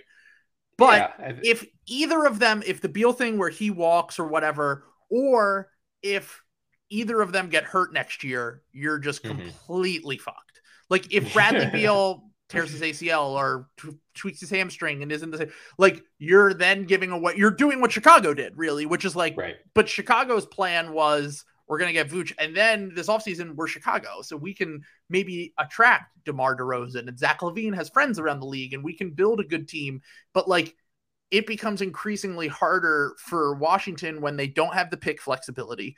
Their prospects are all like good, not great prospects. Kuzma's not even a prospect anymore. He's like 26. Like he Right. is who he is. He's a good player now, but like he's not changing my life if I'm the Wizards maybe Rui Hachimura and Deni Avdija, they were they're like high on one of those two, and like you could be like, we'll give you Deni uh filler and a first if if they remove the protections, and like, does that do anything for you? But like once again, I think the Pacers want an all-star back. Yeah, I mean, it sounds like I like, like Jake Fisher had the report out, I believe, yesterday, where he said they would have to give up two, at least two of Rui, Denny, and Corey Kispert, Yeah. and then yeah, figure out whatever salary filler. Like you have Thomas Bryant at eight point seven million, Montrez is at nine point seven. I Kuzma does not fit into the salary filler category, but he's at thirteen. KCP is thirteen point one. Like they I'm have sure that- they're all, they're a team of Bradley Beal and salary filler. Right, like they'd love to move off of Davis Bertans, but I don't see why Indiana wants No. him on that that long of a contract. So, like if they're if if Indiana was willing to do two of Rui, Deni, Kispert, and Montrez for Sabonis, or even throw in the 2028 first round pick, which I think would have to be unprotected, just given the current pick protections on the that OKC one. Like I yeah, I'd probably do that if I'm Washington because they just have way too many goddamn forward and bigs. So like Yeah. why, why Yeah, not clear out Like, you, stuff? Yeah. yeah, like you already don't have enough time to play all the guys that you have. Like, you know, Gafford just is getting benched now that Bryant's back because they have three centers and like six forwards and then two guards. Like, so sure. And, and like maybe I think that's kind of their last gasp hope of satisfying Beal and convincing them that he can uh, that they can build a championship contender around him. But I don't think like a Beal Sabonis core is a championship contender. And at that point, Is it a Like, perennial playoff contender? Because I'm not even sure it is in the current Eastern Conference, to be honest. What? Do you do you consider the play-in tournament? Like, yeah, they could. They'll make the play-in tournament. Yeah, they'll be like the not. eight, nine, ten seed. Like I don't see that as a top six seed in the current. Like think about the team. Like the Boston Celtics are like the nine seed right now, and you're Right. like the Atlanta Hawks are like the ten seed or like the eleven seed. Like like the Raptors are are coming back up again. Like the Wizards with Beal and Sabonis is like the best you're doing is playing team. And Bradley Beal literally just said this week that's not good enough. And I'm like. Well, then what do we do? Like we're right, Like, right, right, like that's right. you're you're Bradley Beal. Like you're like the 25th best player in the NBA, and Sabonis is like the 30th best player in the NBA or whatever. And like I don't know how you want us to function to create like a perennial playoff contender to get there when you're just not good enough. And like, I think that all of this stuff that's been leaked over the past week, I think that Beal is seriously mulling over asking out, but I think that he would wait until the offseason to do it. And yeah. I think that, as you said, this is like their last second, this is his last second push to try to be like, hey, make some moves so we can be more competitive so that I really do consider signing that five year supermax this summer. And we're all fine and dandy until next season when I'm moody and on the bench and crying and and and sending out weird tweets and uh, texting right. Quentin Mayo that I'm uh, I'm not happy. So there's like that element of it too. So like to me, I think that they probably are the most likely candidate to get like a Jerami Grant or a Sabonis. It doesn't really do much for for me personally. If I'm the, like the Wizards fans are like, I'm done with this shit, dude. It's over. Yeah. Like the Beal era is over. Like we can't make the same mistake we just made with John Wall. We we have to move on from this guy, and get the most we can for him. But like ownership just ain't gonna do it. And like I think that uh, to me, like if Sabonis gets moved at the deadline, it's because the Wizards are desperate and they overpay for him. Yeah, I agree with that for sure. And uh, like I think the Wizards and Beal and Dame and the Blazers are like kind of in the same boat where it's like I don't see how given like how many opportunities you've already pissed away, I don't see how you construct a championship contender around your respective star players. Yeah. But you know, at least Dame is signed for the next couple seasons. And also With, Dame's just a lot better than Beal right. if he can right. stay healthy and stay on the same track. Yeah, and I think you know the Wizards are probably looking at it like you know eh, if if Dame comes to the Blazers and tells them I want out, like okay, that's when they will seriously start to consider moving him. I think the same goes for the Wizards and Beal. I think the Wizards see that there are only three teams of cap space this summer, so like, all right, well, good luck, you know, finding finding a team that you want to be a Detroit with. Piston. yeah, like all right, have fun with the Orlando Magic. Good, like Godspeed, yeah. Bradley. So, but you know, honestly, so like, would if you were Beal, I would be like, both of those teams have brighter futures than what the Wizards have right now. The Magic definitely do. Hundred percent. Franz Wagner, like, fuck yeah. Like Isaac Pistons are about to get another high pick. and They have Cade. Yeah. Like sounds pretty good to me. Yeah. yeah. But so, but like I think they're not. I I don't think they move him at the deadline, and I think they yeah. you know they are resting assured. Like all right, he can either re-sign with us this summer. He gets five years, two hundred and forty plus million, or you know if he's if he wants out this summer and he becomes a free agent, like declines that player option, the most he can get is four years, about 180 from another another team. So like, is he really willing to give up sixty million dollars to leave us this summer, or does he sign the extension and then we agree to revisit it after December fifteenth next year, which is when he'd be eligible to get traded? At which point he's on a long term deal, and you know the Wizards can probably get more for him with his financial future locked up than they can right now at the deadline when he could be a two month rental or in a sign and trade, which, as we discussed earlier, like you never get fair value in those. And like I hear the concerns about do you want to be paying Bradley Beal that much money? And, you know, especially given the potential signs he's showing of decline this year. I'll just say this the salary cap, like there's going to be new TV deals in the middle of the decade. So, like, come yeah. 25, 26, the salary cap is likely to go up pretty steeply so by the time you're getting into the back end of that contract, that could help ease the pain a little bit. Like I don't think he's going to ever take up like 40% of your cap. Like yeah. it, it could it could but be that the, he actually takes up less now like less in those years than that, he does in the first couple of years of his deal. But he like did make the All-Star team on merit this year. Like he missed the All-Star team because he has not been good enough to be an All-Star and you're about to give right. him the what one of the largest contracts in league history. Like you literally just made the same fucking mistake not yeah. that long ago, and you're like, we, we want to go for it again. And like, yeah, he might not have the same injury issues as John Wall, but like, there's no way that contract ages well when Beal is the best guy on the team. That's my thing. Right, it's like right, the right. Sixers or like the Celtics or like one of these teams that have been interested, even the Warriors or whatever. Like okay, overpay for Bradley Beal. That's fine. You only need him to be the second best player on the team. Like you you you don't have the luxury of being like, here's our guy, like, or you do have the luxury of being like, he's not the main dude. So Yeah. I think that, that that you have to consider that if you are the Wizards, that like your ceiling with with Bradley Beal is probably slightly better than what you are right now, and that is not that good. And like it's nothing like the Pacers are now viewing, and this is what my my friend from Twitter, Death by Celtic, said, which is the Pacers are now last in the league in attendance, and they are selling hmm. tickets for one dollar a game. And this is what happens when you don't have a fucking plan. This Yeah, is what yeah. happens when you're just like, we're never going to rebuild. We're always going to try to remain competitive. And then you're going to have a down season in that. And all the fans are going to be like, you've been selling us the same bullshit for fucking 10 years. You've been selling us the same bullshit at least since Paul George left.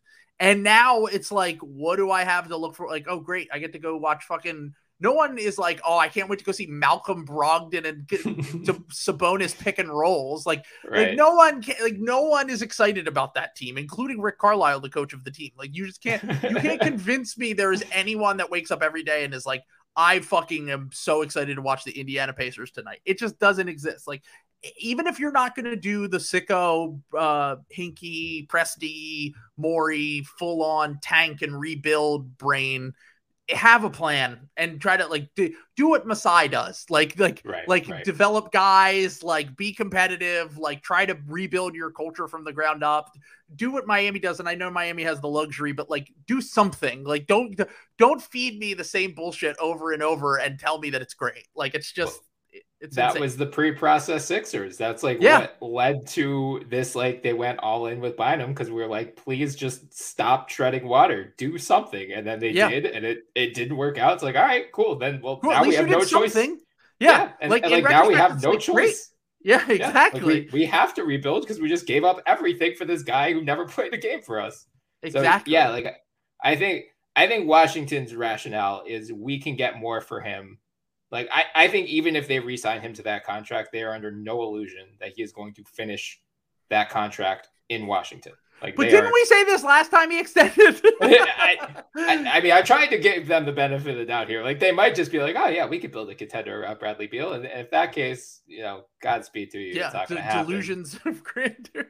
But like, if if doing? their rationale is we can get more for him December fifteenth or like next summer than we can right now as a possible rental or in a sign and trade when he has to give up sixty million dollars, he's not going to be inclined to do that anyway. right. Like that, I can understand. Uh, there is one thinking, no, no, no. And there like there's one workaround where he can get pretty much all of his money if he opts in and extends later. So like he is going to have some leverage here and I think if he doesn't get moved at the deadline, that is his best play if he wants out of Washington. He has to decide this summer because then he's going to have leverage to at least say I want to go here or here. Whereas if he signs that extension and it's December 15th and the Wizards decide it's not working out, like they can send him to Sacramento. They don't give a damn. Just whoever Yeah, has the best package. Yeah, hundred percent. No, I, I, I, and and kind of going back to what we were saying about like this idea of like having a plan and shit. Like that's what Sam Presti did with Paul George. He was like, Yeah. "Look, we're gonna sign you to the extension, and if you want out of here in a year, just tell me, and we'll make Right. something happen."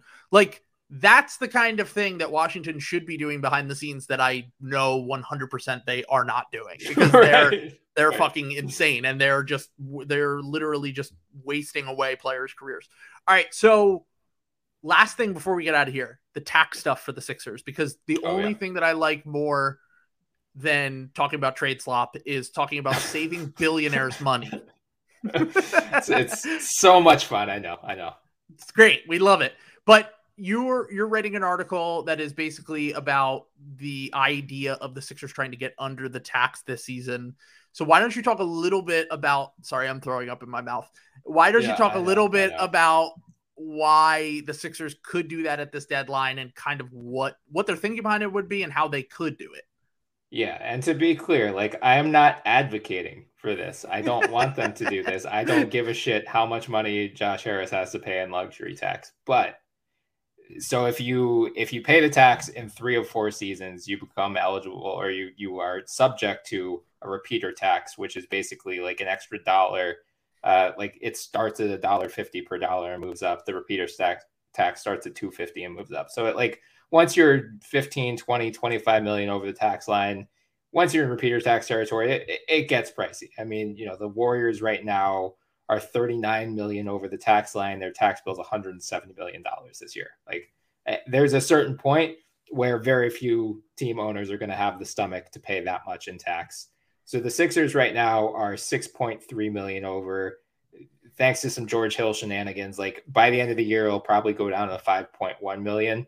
So if they don't trade Ben Simmons, well, regardless, I mean, if they do trade Ben Simmons, that might be one of their secondary motivations is can we shed a little bit of salary and get out of the tax line? But if they don't, and they say like, all right, well, we're clearly not winning the title this year. It's all about Joel and Maxey, and you know we don't really give a shit otherwise. Like, do they try to trade Danny Green for a much cheaper player, or do they try to salary dump Furkan Korkmaz, who has been struggling this year? Like, I, I think, uh, unfortunately for them, there really aren't many other ways for them to get under the tax, barring like a surprise Tobias Harris taker. Like they're not going to trade Seth Curry away. He's too valuable on that deal. And he, you know, Danny, Seth, Embiid, Tobias, and Simmons are the only guys earning more than $8 million. So they would have to trade like Korkmaz and Paul Reed or Isaiah Joe, who now that we're, you know, Joe is cracking the rotation more frequently. Like, I don't think they're going to do that just to, to save money. So, like, none of these deals necessarily are going to make them a better team. And again, I'm not advocating for them to do it, but I, I just wouldn't be shocked if they say we are going to wait until the offseason to trade Ben let's at least like push the clock back on the repeater tax a year in case we do get a James Harden or a Bradley Beal. And like, you know, next year, if they get James Harden, depending on the, however they get him, sign and trade, opt in and trade, whatever, like they're going to be over the tax line more likely than not. So, yeah, like I, I think they will be incentivized to push that thing, you know, the, the repeater tax window back a year I don't know if they're going to be successful in doing so. And I think, you know, you have to balance like if you're just salary dumping Danny Green, that sends a really shitty message to Joel Embiid. And I, I yep. he might not be pissed off about how you're handling the Ben Simmons stuff. And also like, it's it's it's not nice to uh NBC Sports Philadelphia, who hosts the green room with oh, Harrison and Danny. It's not it's not that's great true. for the relationships. You know, I mean, I know the fans have soured on Danny recently because of all of his comments in the media, but like I, I really do think that that does send a message. And that's yeah. exactly what you just said is like, it sends a message to the fan base. It sends a message to Joel Embiid. It sends a message to pretty much everyone. Hey, we're not winning anything this year. We don't even want to pretend like we're not. Let's move off Danny.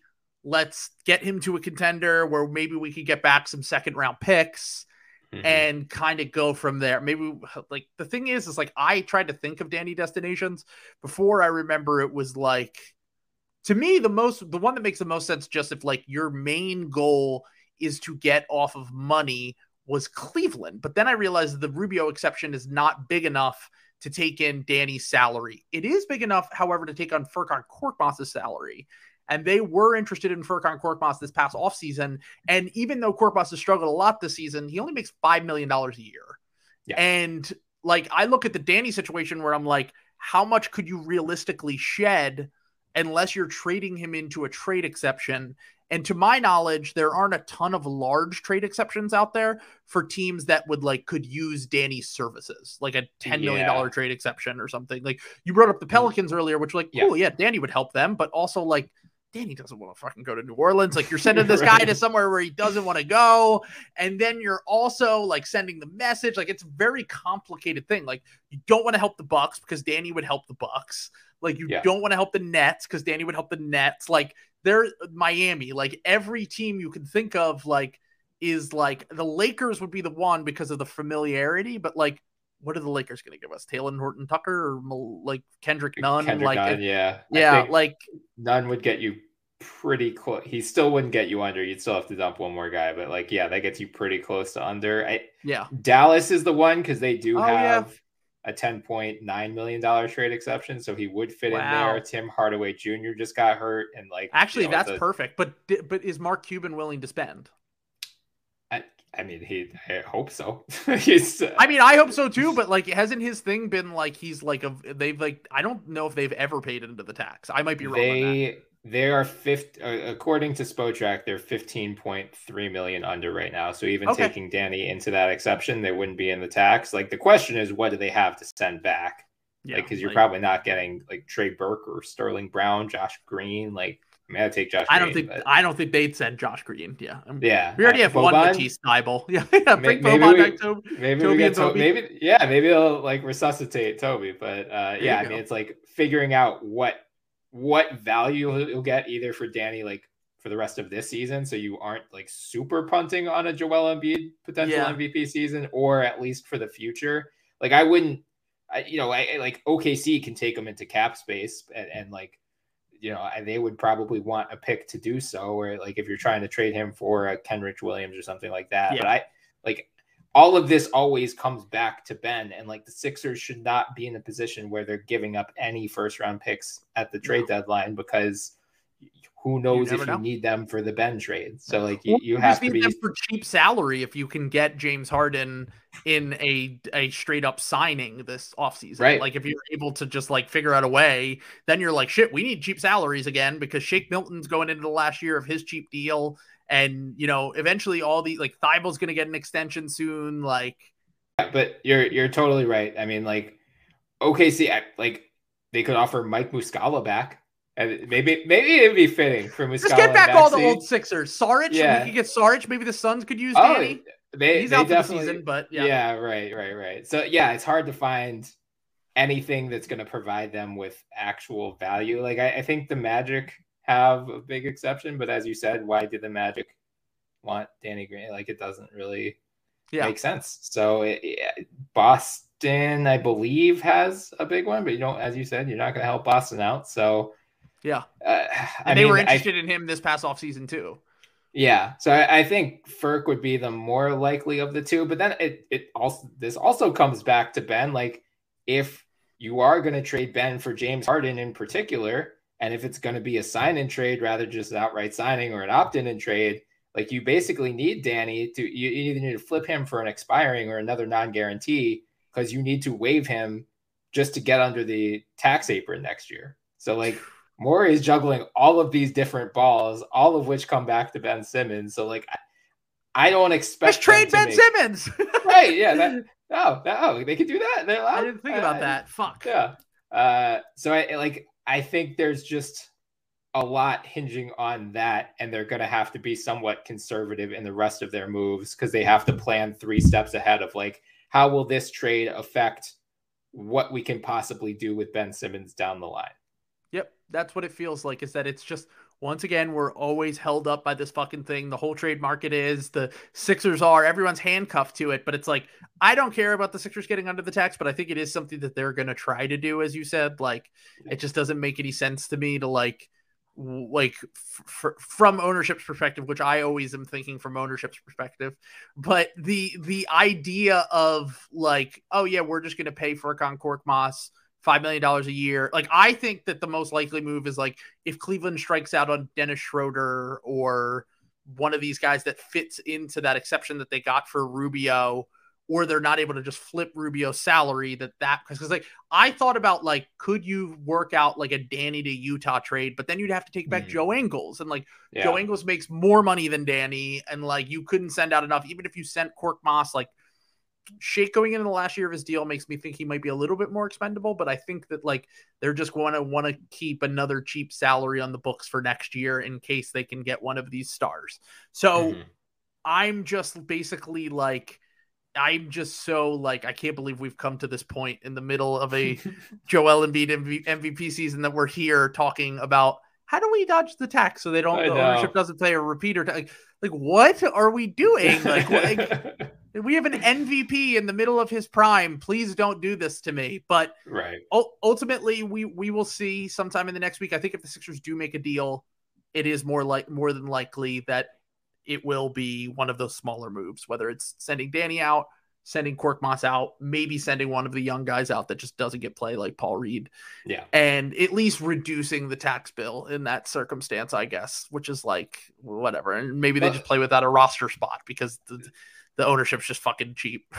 That would that would be the annoying one is if they set if they like just dump Paul Reed to lower the tax bill but don't actually get under the tax. Like there Yes. is value at least by pushing back the repeater window a year. There's value in like fully getting under. For sure. But they're like their tax bill right now is 9.8 million. It's gonna go down because of the George Hill stuff to like seven high sevens, low Yeah. eights. Like who gives a shit? Just pay that. Like if Yeah. you aren't gonna get under, just just there's no point in dumping a Paul Reed. But yeah, like I mean, I know it sucks to even talk about, but like to pretend that teams don't make moves like this all the time. I mean, Daryl had to do it all the time in Houston because Yeah. Tillman Fertitta is cheap. So he's exactly. They did it with James. James Ennis. They sent us James Yeah. Ennis for nothing. Like literally Right. like a fake second round pick. So so we like, know he has a history of it.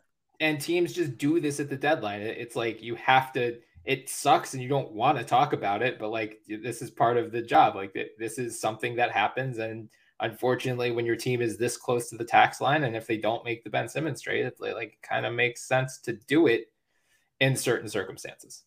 Ugh, yeah, makes me sick. But all right, Yeah. that's a good place to wrap it up. Uh, before we get out of here, Ben Simmons trade, percentage wise, do you think there's a extremely low chance it happens now, or do you think it's still? Do you think this is the greatest bluff of all time? Is my question. Do you think that Daryl is secretly sitting back saying at two thirty on the day of the trade deadline, I'm going to pick up the phone and have my backup plan, and that this was all a ruse? Do you think there's any chance of that? And what percentage would you put it at that Ben Simmons is on the Sixers after the deadline? I, I hope so for the sake of all of our sanity, but at the same time, like this is five more months of content, so maybe I can't tell what I want. Like maybe I want him to drag it out all four years at this point. At least we can just keep pumping out the blog posts and the podcast. True. That's why the sickos tune in. I I think they're. I mean, Daryl said it's what like less likely than likely that he's going to trade him by the deadline. I like feels like 20, 25 percent chance that he actually Exactly what I was going to say. 25. Yeah. That's a nice number for, for Ben Simmons. Yeah, there you go. Yeah, uh, his free throw percentage in the playoffs, good. Exactly. Uh, Damn, I was going to make that joke. I'm glad you beat me to it. Yeah. Good, good. Yeah. Uh, I mean, I just think, again, like given the potential home run swing of a Beal or of a Harden, both of which seem like at least possibilities in the offseason, I think Daryl's going to hold out for that, barring like, you know, as you said, like maybe the Kings call on Thursday, like, look, we fucking suck. Like, we'll give you Halliburton, we'll give you Barnes, we'll give you picks, like, whatever. Yeah. We just can't, we can't do this anymore. And, and in that case, like, I, I think that's when it's going to be interesting. If we actually hear like concrete offers leak either before or after the deadline, that's when we're really all going to lose our minds. If we find Yep. out like the Hallie Oh. Barnes package was on the table, that's, yeah, that, that's, Yeah, because that's something that. Sacramento would do to be like, yeah, no, we were giving reasonable, more than Right. reasonable offers, and they were like, nope, we're good to make us Right. look like fucking idiots. But yeah, that- I'm with you. My brain says 25%. My heart says 100%. It needs to be done. but my brain is 100% saying that it, it, it is not going to get done, unfortunately. And I will be stuck in this hellhole for another six months, which I don't know. Maybe maybe I do secretly enjoy it. Maybe I maybe I want this to continue to happen forever so that people give me attention and listen to me say things about the Sixers. So yeah. all right. Dude, I appreciate you coming on. Always enjoy having you on. This was the longest chat we've had so far. It was great. 100% appreciate it. And uh, I'll talk to you soon. All right. Sounds good. Thanks for having me. Peace, bud.